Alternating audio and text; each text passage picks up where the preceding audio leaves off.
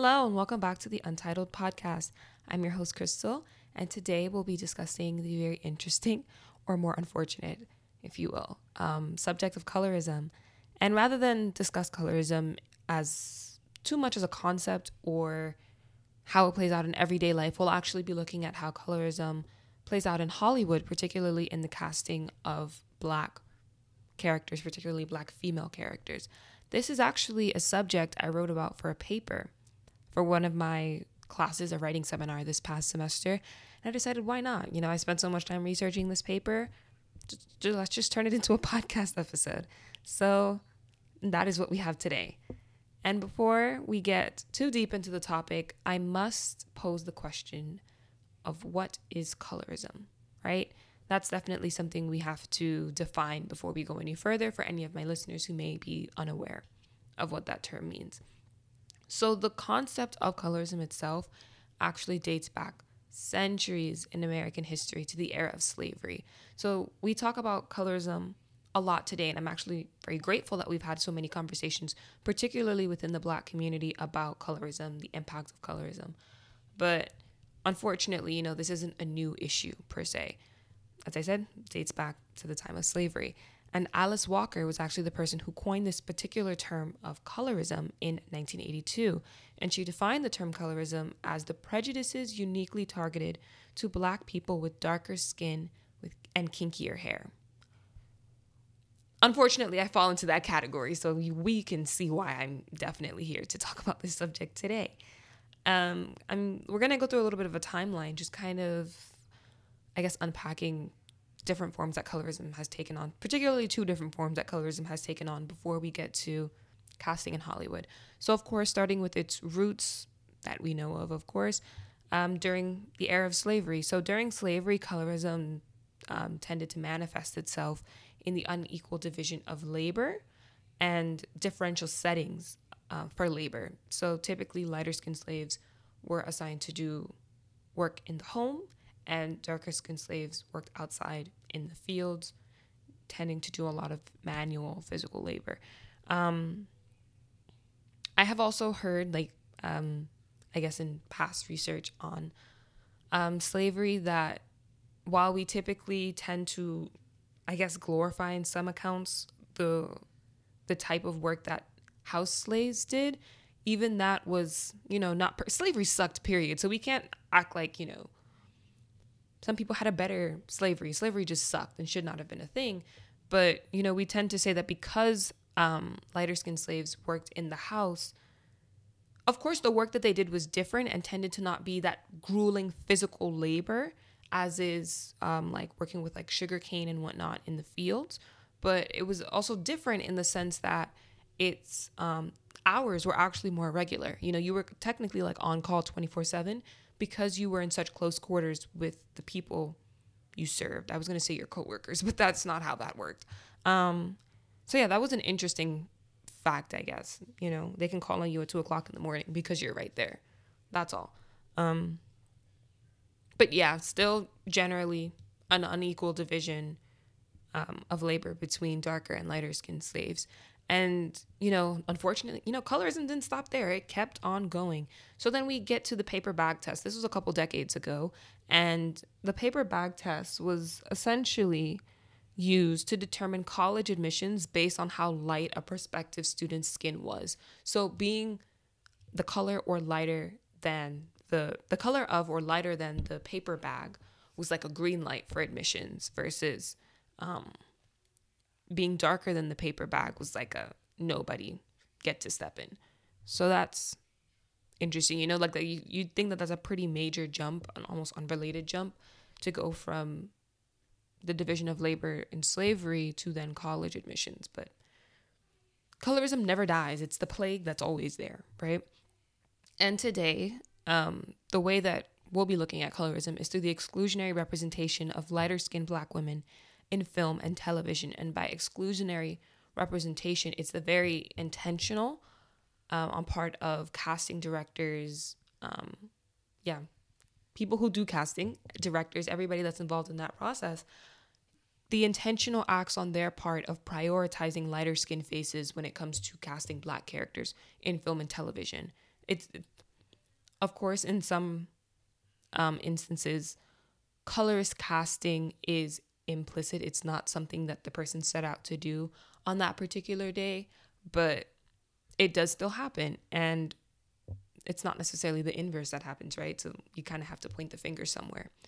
Um, yeah, and a disclaimer going forward is that I genuinely do not believe that lighter skinned actresses are to blame for their being privileged in the casting and hiring processes. You know, I, as I'll discuss later, there are some negative sides to this exclusionary representation of lighter skinned black women. That comes in the end when we discuss the impact of colorism on the black community. But it's not your choice, you know, you just happen to be born into a lighter skinned body. You happen to have this um, affinity for acting. And it happens that things tend to work in your favor in life. And it's not necessarily your fault that the systems around you benefit you. So, not sitting here that any of the examples I use going forward are not people that you should go out and bash or talk smack about or anything like that. As I said, you don't have, in the same way that a darker skinned actress doesn't have control over the systems that don't prioritize her or don't want to cast her, that's also not her fault, right? So no one's at fault except the people who keep perpetuating the system. Um, who are casting directors and producers those are whom your complaints and grievances should be directed, as well as to whom you should direct your ideas for solutions. You know, it, yes, you can, I guess, if you have a way of contacting and adding these actresses on Twitter and getting their attention somehow, but the people who are sit in actual positions of power to change the way that black casting is done are whom we should be talking to, essentially. And now we'll finally dive into the topic. There was a lot of background to offer today. Um, so, yeah, let's get right into it. From the wild success of black female led TV shows, so shows that we've all seen, of course Scandal, How to Get Away with Murder, Dear White People, Blackish, right? With these shows, as I said, black cast, typically a black female in a leading role, it might be hard to believe that black representation on TV isn't just on the up and up at all times, right? But, you know, thinking back to that list I gave of Scandal, How to Get Away with Murder, Dear White People, and Blackish, only How to Get Away with Murder has a dark skinned black female actress, right? And even then, Viola Davis, who does plays Annalise Keating, if I remember her last name, on How to Get How to Get Away with Murder has noted time and time again how she had to fight for that role and plenty of other roles in Hollywood. And that's very upsetting, you know, like I hope that this episode gives you a new lens through which to look at black film and television, even those created by other black creators, right? And kind of seeing like where are the dark skinned women, right? Because we have seen a I appreciate, you know, the the hype and the the spotlighting that darker skinned black men have received in recent years in the positive instances, right? But I don't feel like we're seeing an equal rise in the representation of darker skinned black women. And I hope that, you know, after everything I discussed today, you'll see things a little bit differently. And you'll realize again how small that pool is of black female led TV shows, movies, anything with a darker skin female character. Um, yeah, and it's very upsetting because throughout history, black people have been excluded from the big and little screens of film and television. So to see that, yes, there have been some general, like, you know, general increase in black representation on television, you have to question for whom, right? Who is actually, who. I'm sorry, when I get really interested in the topic, I forget how to form sentences. But, you know, as I said, this increase in representation, what type of black people are we seeing benefit from these types of representation, right? It's not everybody. That's the correct answer. It's not everybody, right? Um, and then what's unfortunate is even in a lot of these instances of black um, representation that we see in film and television, they tend to be through very negative stereotypes in the way that these roles are written. You know, they're not meaningful characters with thoughts and feelings and cool aspiration, like nothing, right? It's just the same story over and over again. And those tropes are tired. They're so tired. Nobody wants to see that anymore, right? You know, I've always, maybe this is getting a bit off subject, but something I've always thought about was like in the world of like science fiction, a lot of um young adult does that does that categorization categorization count for film as well as just books? But even those stories tend to lack black characters in both background and leading um, roles. Um, what else? Uh action uh no superhero if we're talking action films in particular superhero but still just your typical action film tends to lack um black leads and particularly darker skinned black women um, just about every genre that's not related to, let's say, like crime or something. Yeah, just about that. Everything that's not related to crime tends to lack a lot of black characters, which is very unfortunate, right? As I said, it's the same story over and over again, and we're all sick of it, you know? I would love to see more stories where your race is not a defining aspect of your character's backstory or just the storyline period i would just like to see a reg you know what i'm saying like when they try to center your characters just life and everything on their racial identity you do end up seeing very like stereotypical takes on that character's like background as i said same story over and over again you know if we're gonna give me like a dystopian whatever right film with a bunch of black characters. If we're gonna talk about like vampires and werewolves, throw some, uh, give me a whole show with black characters. I want to see a black witch. I would love to see a black mermaid. It might like you know what I'm saying, and you might not consider that meaningful, but to me it is because those characters, just all about them is just this new fresh storyline in this new universe, and they're not being defined or necessarily held back by their blackness because you know what I'm saying? Like when you're writing black characters, you're intentionally writing a character to be black. I feel like people can't help but insert their race or what they consider to be like typical qualities of the black community into the character, right? And I don't like it. Like just treat them as a normal person or write the character, which is my preference, write the character without racially defining qualities and then just cast anybody, but it'd be great if a black person was cast. You know what I'm saying? Like, oh my god, this is something I tend to talk about very frequently, but today is the day that I lack the the ability to put it into proper words. Um, but you know, if you've grown up um, reading like young adult um, fiction, right? So if you've read like the Hunger Games, um, the Divergent series, literally just anything, right? And you watch the movies and all this stuff, and especially if you read this as a black kid growing up it's very sad when you read these types of books and there's just like no black characters. Or there's one. I believe in the divergent series there was christina.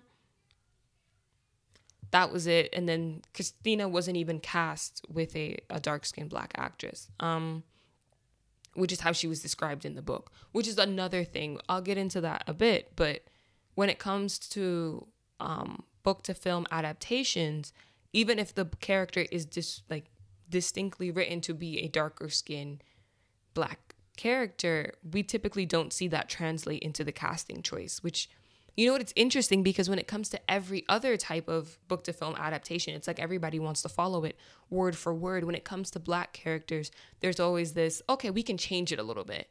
And it's very annoying, right? very annoying. Um but yeah, I just would just like to see black people be cast in some more interesting and diverse types of characters that as I said don't necessarily revolve around their racial identity. There's nothing wrong with films or TV shows about blackness because those especially when created by black creators are not something I particularly get tired of. There's so many different perspectives within the black community, so many different walks of life that I love to hear about. But when it comes to everybody else writing black characters or writing characters, period, there's nothing wrong with casting black people in roles or in characters whose character does not revolve around a particular racial identity, is all I'm saying. That's all. Um, but back to my point about stereotypes. Um, I have a few here, and I'm sure many of us have. You can think of a few things you've con- things you've watched that follow these lines. So there's the mammy. It's the asexual, happy, typically obese. This is not my wording. This is from one of my sources. Of course, I cannot. I am not a medical professional. I have not diagnosed any of these characters with obese. Besides the point, uh, but it's the dark black mother figure. So you hear a lot of people talk about their experiences with older, bigger black women and feeling very like comforted, stuff like that. That's also a trope that exists within film and television. Um, there's the Jezebel, the shameless, uh, played played by over like over sexual, the schemer, and then there's the Sapphire, the rude, loud, and overbearing emasculator. So for that last one, you might can you might think of the different ways that black women are portrayed as like being very ratchet or very ghetto, loud, um, outspoken. Um, and those were three stereotypes, like three categories of stereotypes, and that just summed up about everything I've ever seen. Which is very unfortunate. And I haven't seen much because not much representation. Unfortunate. Um but yeah, going forward, I think that when we try to, especially if we're trying to quantify and compare over time how Black representation has changed, if we look at raw numbers, of course, as a percentage, um, the number of film and TV shows that have Black characters and cast members has increased, of course, right? Like, but as I said, it's not just a matter of um, losing my train of thought. Not a matter of looking at like absolute numbers, but I think it should also be based on the distribution of diverse Black representation across diverse roles. Mm, sorry. Because as I was saying before, when I talked about this increase in Black representation, I asked for who. And that's this point kind of gets back to that. Because as I said, it's not been all Black people equally moving up in representation, right? The darker skinned Black woman tends to be left behind. So, if we started to break it down that way and then look at that distribution based on if we want to just be frank and honest skin tone and then also looking at the types of roles they're being cast in the improvement doesn't seem like it's been that much of a leap in the way that we might have thought looking at raw numbers so yeah. Again we're seeing a small portion of darker skinned black women being cast in these roles and then probably a large portion of that small percentage being cast in typically stereo typically stereotypical what awkward wording. Um, those are the types of roles they're being cast in those three major um, categories i mentioned before. The mammy the jezebel the sapphire right? So then what are you know like it's kind of like a little bit less to be excited about which is unfortunate this episode wasn't supposed to make you sad but just to open your eyes to something that goes around. I'll, tongue twister. Just to open your eyes to what's going on around you because I've been very pleased overall with the increase in black representation, but I know that I don't see myself in almost any character that I watch. So not the same. A little bit less to be excited about, but I like I said um, in the beginning, I feel like we have been having more open conversations about colorism, at least within the Black community. I don't necessarily think this conversation has reached the higher ups, the casting um, directors and producers. I don't think it's reached that level, but within the community, we've had discussion.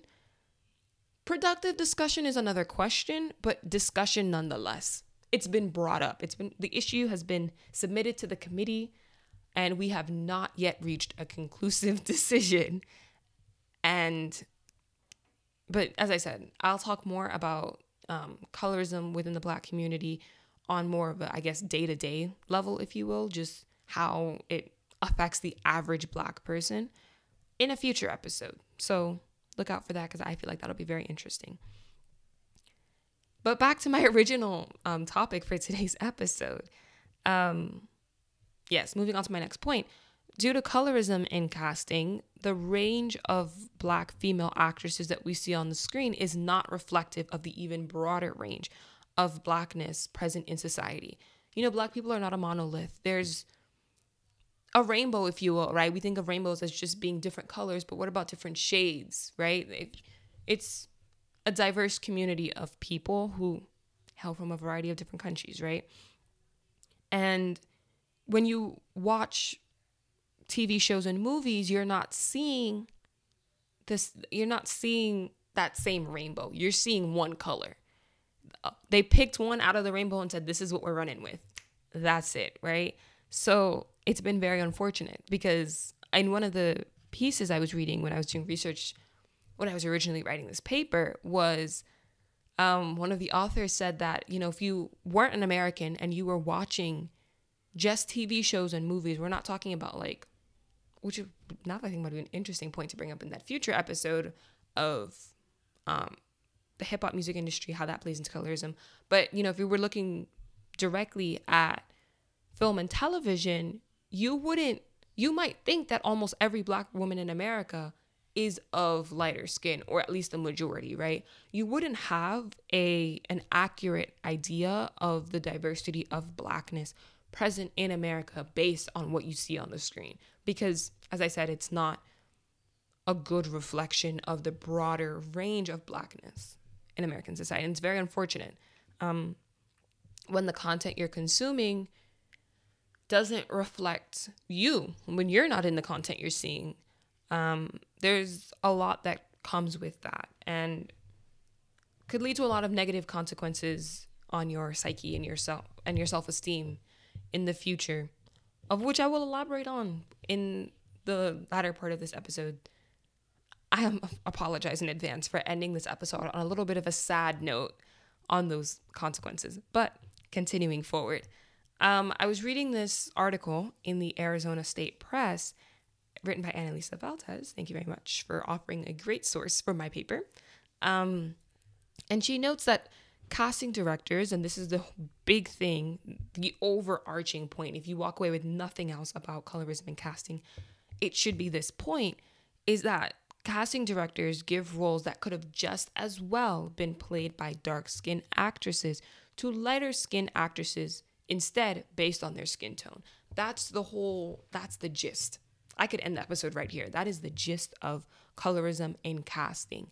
Because you know, you might look at your favorite films and TV shows and be like, but this this actress ate it up. Like she did so well, and that's not taking away from how well they did, but it's it's not taking away from what they did. Period, right? Starting a new sentence. Um it's could this have been played just as well?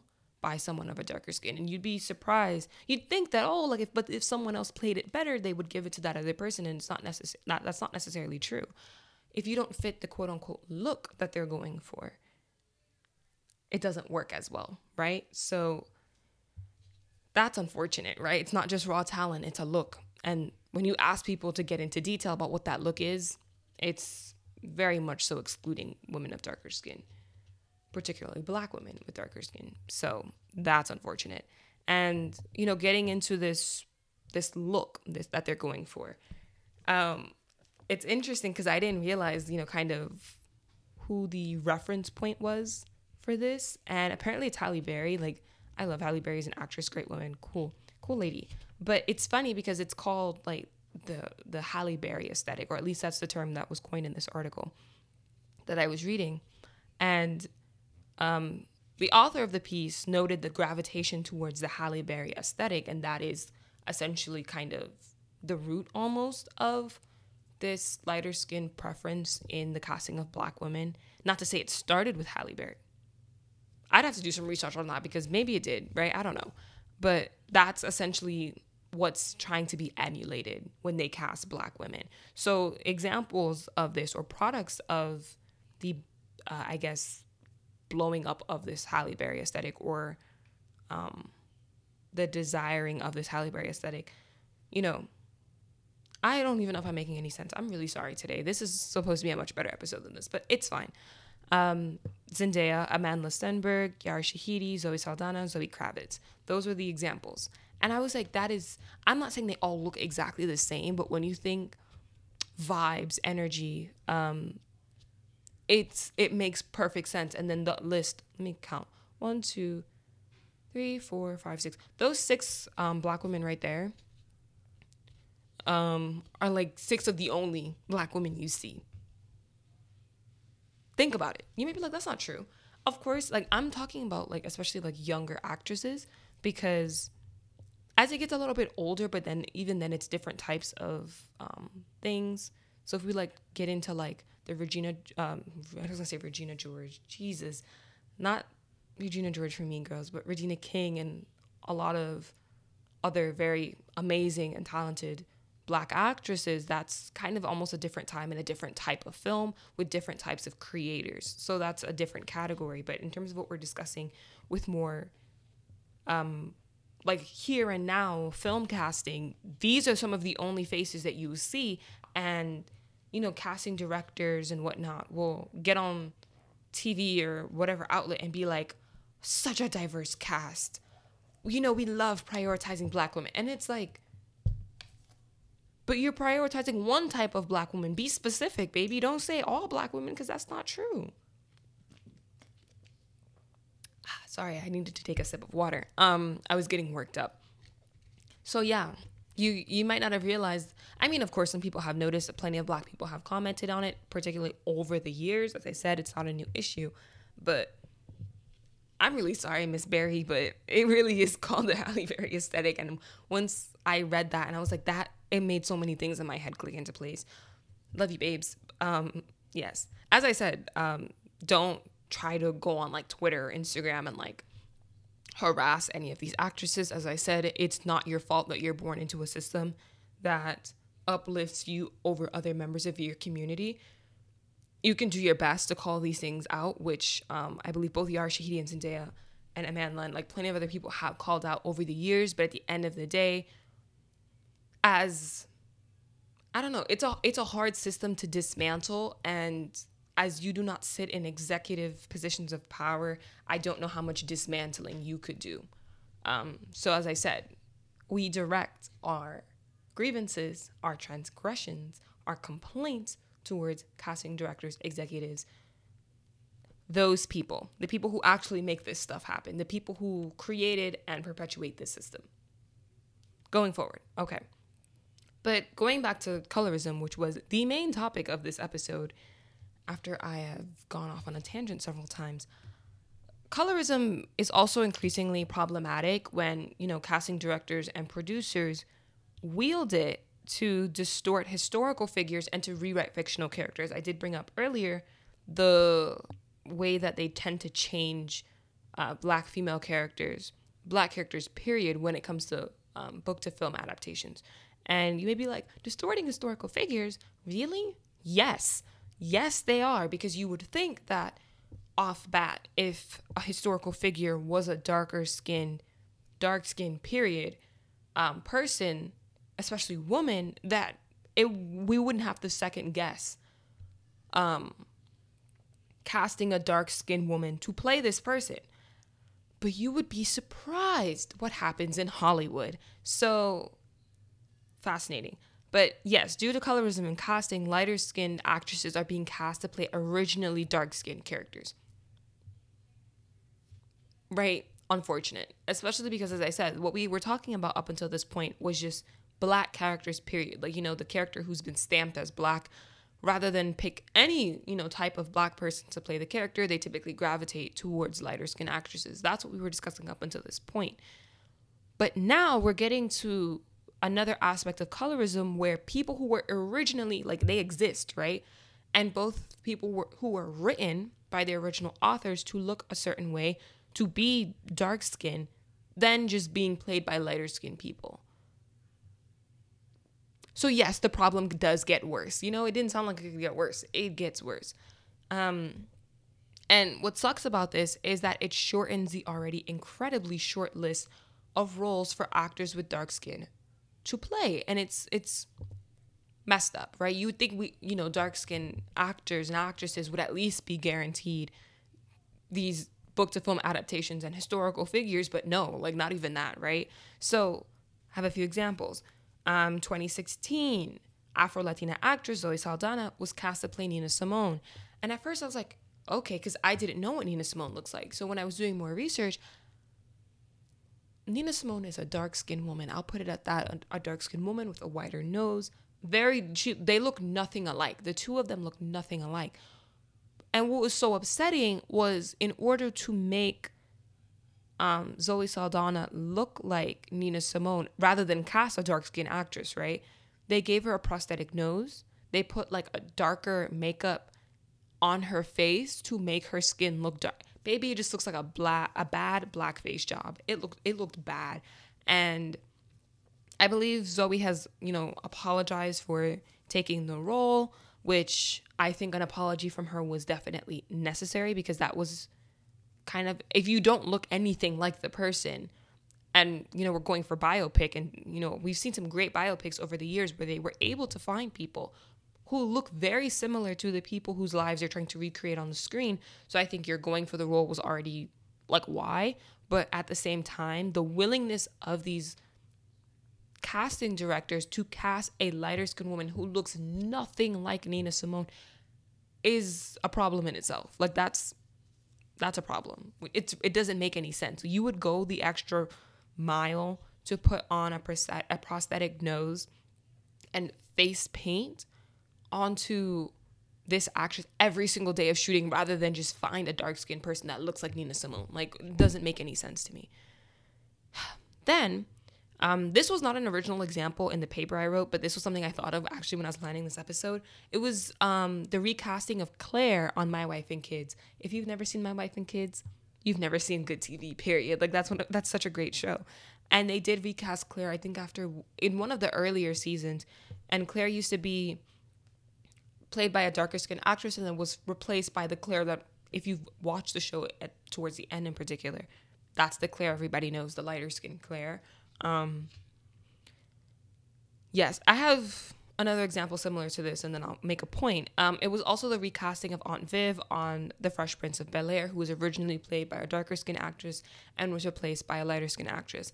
And a point I have to make on both My Wife and Kids and The Fresh Prince of Bel Air, and kind of, not kind of, but the recasting of darker skin actresses with lighter skin actresses is that I don't know the technicalities behind why these actresses were replaced on their TV shows.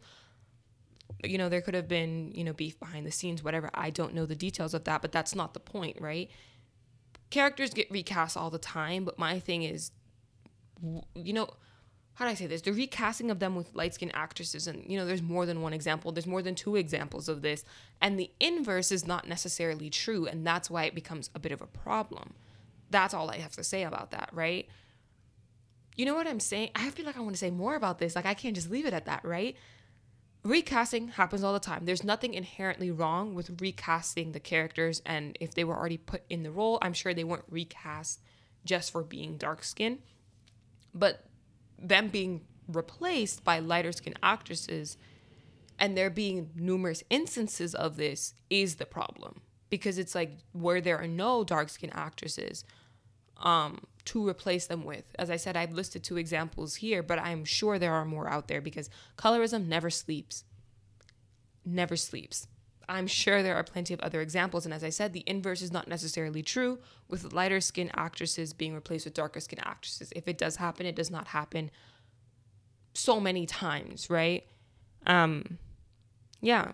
And I consider this, and another example is coming, but I consider all of these examples to be a part of dark skin erasure in Hollywood to then prioritize lighter skin faces where they can they just they they either you know snuff the character before it ever before the camera starts rolling which you know they tend to do in book to film adaptations which eh, i'll just say the example now. The other one i was going to give was the hate you give. I read that book great it's excellent like such a great book. I do think Amandla stenberg is a great actress. I'm not going to question her acting abilities but star was written to be a darker skinned character. The cover of the book has a darker skinned character although i've heard that apparently the um, author Angie Thomas didn't necessarily choose for her to be represented by a darker skin like animation on the cover. I don't know about that. I can't speak on that. But if I remember correctly, in the book, she was described as being darker skin. Off topic, but if you get the chance to read any of Angie Thomas's books, please read them. I've read all three of her books. Amazing. Um, back to my original point but I consider, you know, the example of Zoe Saldana as Nina Simone, the replacing of Claire and Aunt Viv on My Wife and Kids and The Fresh Prince of Bel Air, respectively, and then the casting of Amandla Stenberg um, in The Hate You Give, and then I believe like the actress who I I don't know why I'm blanking names right now, Christina in the book to film adaptation of um, in the Divergent series is played by a lighter skin actress. She's described as having like a darker brown skin tone in the books. Um, also a good book series if you like to read. Um, it's just to me a a big thing of dark skin erasure because there are plenty of dark skinned people out there. Like you could literally just cast these people properly and you choose not to, right? And these are like I said, this is very different from the instances I was mentioning before where the character was just noted as black and they could have taken it in any direction. But when you know you're recreating historical figures or characters who were described a certain way in a book, there was some obligation there to cast a dark skinned person, and you went out of your way to not do that. That's what gets me, those are the examples in particular that get me quite upset. And why like you're you're do, you're putting an extra work for yourself because your PR team is to have to answer to a lot of angry people afterwards so like I don't I don't know but to look up and onward um we'll be uh, tongue twister yet again. Casting done right black casting done right. And these are two examples i'm sure plenty of people have already mentioned um but to me they're two of my favorite examples because i enjoyed both of these films. And the casting definitely made me feel some type of way watching both of these films. I watched both of them oh no i watched one in theaters and the other on netflix. But it's just that feeling of being seen because as i said sometimes you might not realize the value of representation until you have it. And then you're like wow like imagine if i was able to grow up with examples of myself people who look like me in um, films and television how differently uh, my view of myself and everything else in my life could have turned out. And these examples are black panther and us. Um, black panther is in the marvel film us as in Jordan Peele's horror. Excellent, excellent, excellent horror film. I don't. I'm not a particular horror person. I don't do jump scares or anything like that. But I do like this type. Us is that type of film that it's it's eerie and it's scary. Not only you know because of the way that the behaviors of the characters, the fact that you're going to be murdered not just because of that but just it's scary because it's true the overarching message this was not supposed to be an episode about the excellent things that go on in the mind of Jordan Peele, but because I like talking about this movie so much, it was such a great film to watch in theaters. Um yeah, what was I saying? It's not just scary because of as I said, you know, the fear of being murdered, etc. It's scary because it's true, you know, all of these points about like um those who live beneath us, that underworld, you know, they're on a lower rung in society, etc. Like you might not have it might not have clicked initially, but you know what he was referencing. Um it's true. It's just true. So then it's scarier when it's like this is what's happening in the real world. I don't know if the government is experimenting on rabbits per se, but what he's trying to represent in this world is very much reflective of what's happening in our world. So, yes, I am indeed president of the Jordan Peele fan club, if you could not tell. Um, but yes, going forward, Black Panther and Us, I consider to be two great examples of black casting done right. And I don't think they're just good for having dark skinned actors because uh, that's something I also don't like is token representation when they just throw in because I feel like you can definitely tell, especially as a black consumer, a darker skinned black consumer, you can tell where they're just throwing things in to satisfy people so they can get the brownie points for diversity and representation. But which I hate, right? I just you can tell when they just throw those characters in there. Those characters tend to be like sidekicks. They tend to be very underdeveloped. They don't speak frequently because those were not characters they were concerned with when creating these films and TV shows they were thrown in there. You can tell. Versus what we see here in Black Panther and Us is meaningful roles and also roles that exist outside of stereotypes. They developed real people. And the cool part, right? Like I love I love these films so much is they're meaningful roles in genres where darker skinned people or black people in general are ill represented, being like superhero action films and horror. Those are two genres, two particular genres where you see like no black people ever. So then to see such great films at the forefront now of these genres being just hailed as just some of the greatest of their genre, period, right? And then having those characters have been played by dark skinned actors and actresses is just phenomenal. So to me, you know, if you're looking to good examples of how to cast black characters, it's right there. And they were wildly successful, right? And both of these films, in addition to a few others, I can't even say plenty because there's never plenty, there's never enough, you know? There's a lot of history to catch up on. Film and television have existed for, dare I say, centuries, right? And we're only now seeing meaningful um, black casting. So I can never say there's many and I can never say there's enough. Um, but yes, uh, Black Panther and Us, among the few other films who have accomplished such a great um, necessary feat, um, they both prove that there is a demand and a value in representational black casting. Because it was an article that I was reading about Black Panther and, or yeah, I think it was about Black Panther, and the author was talking about how when you tend to, you know, pitch ideas for black films, it's like, oh, nobody wants to watch that, especially if the film like maybe centers around a unique perspective in the black community or any like black stories in general. Um, no one's like, oh, no one's gonna watch it. Like, you know, no one wants to watch a film just about black people, right? And especially when you you know, take it from that very stereo, you take it from a non stereotypical angle and give us a superhero film or horror film. Oh, nobody's to watch it. And then look how successful Black Panther and Us then became. So, yeah, as I said, it proves that there's a demand for it because plenty of people watched it and plenty of people watched it multiple times and a value in such great casting because I I I had social media at the time that these films came out. So then seeing how many black people talked about these films and the positive experience that they had watching these films and how they felt seen and it was it was a beautiful thing. I really enjoyed it and it mattered to a lot of people. So give me some more of that. I think that would be great. Now on to um a sad point, I guess, of the impact of colorism on the black community. You know, everything I've discussed up until this point does not exist in a vacuum, nor do human beings consume content and not take anything away from it.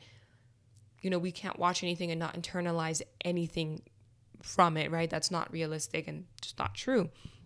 So when you just see um, the constant and exclusionary representation of lighter skinned um, black people in a way that's, as I said, obviously I use the word exclusionary, but in a way that's not representational uh, or representative of the entire black community, it does affect you. Especially as I said, you grow up, you're going through puberty in the parts of your life where you're questioning who you are and trying to discover yourself and everything, and nothing that you see on film or television looks like you.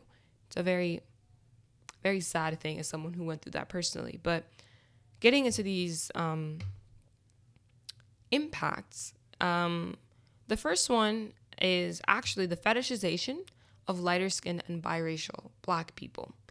Um, with the examples I mentioned earlier, I think it was the six examples um, of the black women that we typically see, there is a fetishization of lighter skinned people that comes from this exclusionary representation and it doesn't benefit these light skinned people. So that's an interesting thing that you sit in a position of privilege when it comes to the casting of black characters by the hand of these like casting directors and producers but within your community day-to-day life amongst other people there's this strange exoticism of you that makes you less of a human being and puts you on this pedestal of almost unattainable perfection it's a weird thing you're not really seen as a human being it's an interesting it's an interesting thing.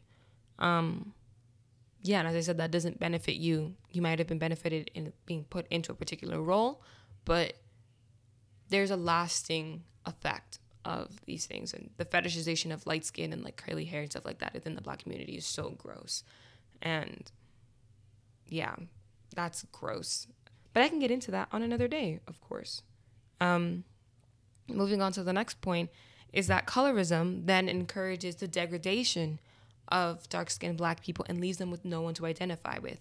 As I mentioned before, you know, you go through those parts of your life where you're looking for people who look like you. You're trying to figure out who you are, what's possible for you.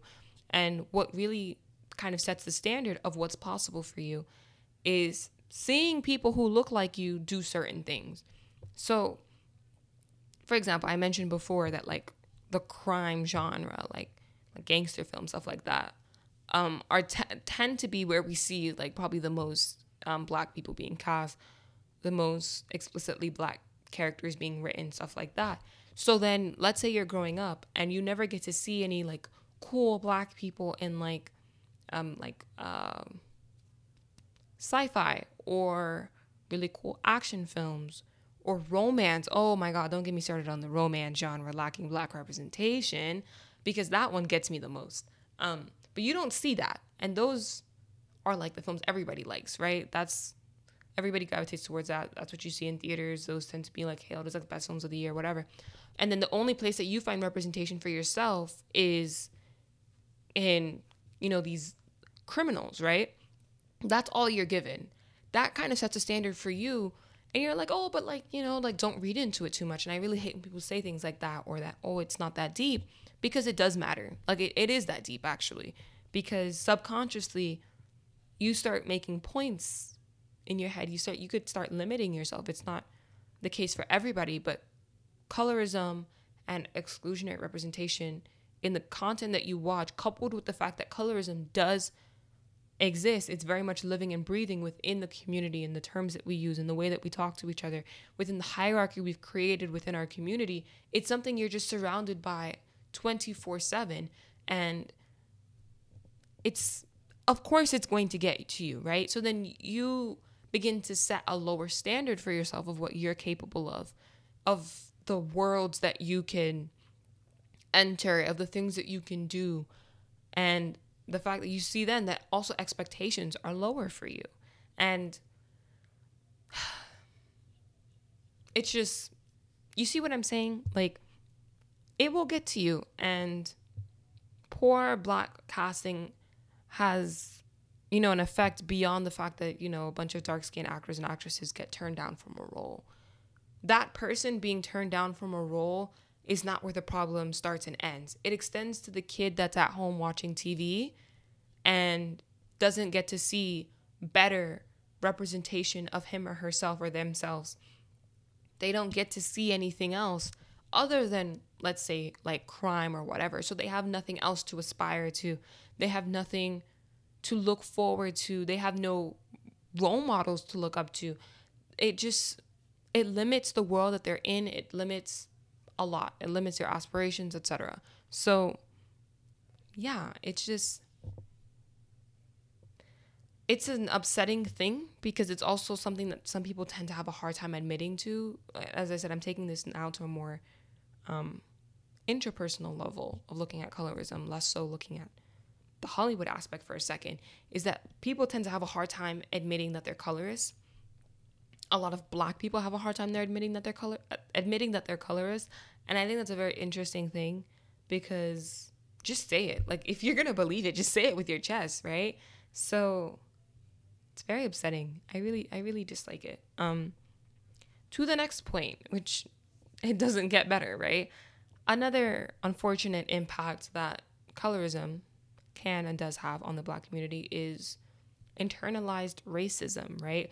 And this then leads to negative effects on the psyche and self worth of adolescent black girls. So it's very similar to the point I mentioned before of the poor ways in which you see yourself represented, the very limited ways that you see yourself being represented the creation of this hierarchy, both within your community and one that's being imposed on you in the content that you watch as well, right?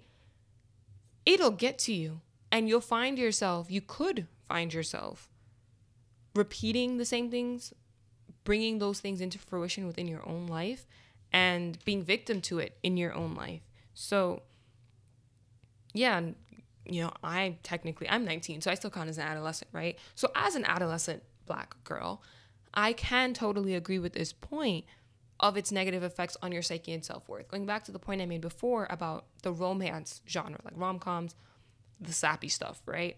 And the fact that you never really see a black woman in the lead of any of those films. If you do want to see a good black romance film, if Beale Street Could Talk was such a good film. Well, I watched it on Valentine's Day this year. Nobody cares about what films I'm watching, but excellent. Chef's kiss 10 out of 10.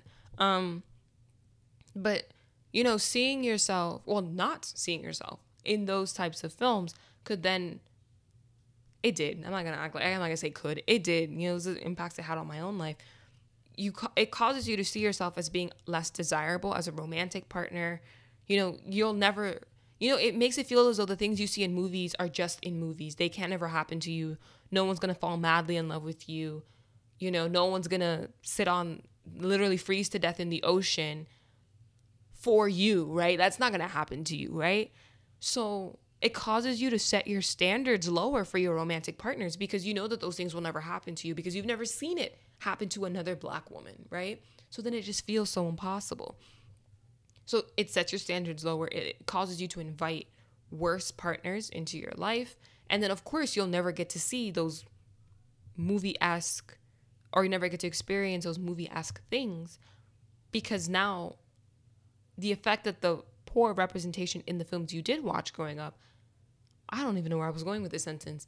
You consumed so much of that that you made it a reality um, for yourself that that couldn't be your reality. So then it just to you now you've just affirmed to yourself that it doesn't exist, but you only believe it doesn't exist or it only seems like it doesn't exist because of what you watched before. I don't know. But that made perfect sense in my head. So if you know what I meant, props to you because to me that made perfect sense.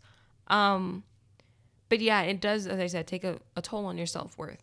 And it's a very unfortunate thing. That's why I said, you know, everything I've discussed up until this point does not exist within a vacuum, right?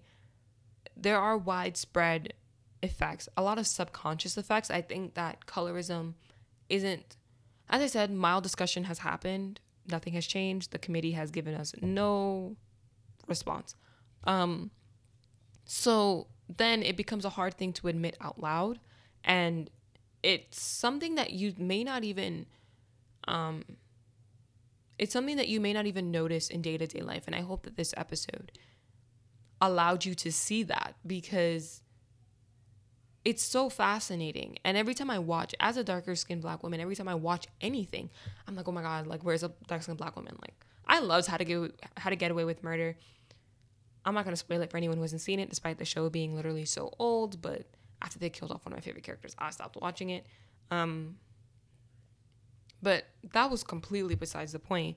Um, yeah, it's just I'm going to move on from negativity now because it's not making me feel better. And I'm not going to put any more of my dirty laundry onto the internet.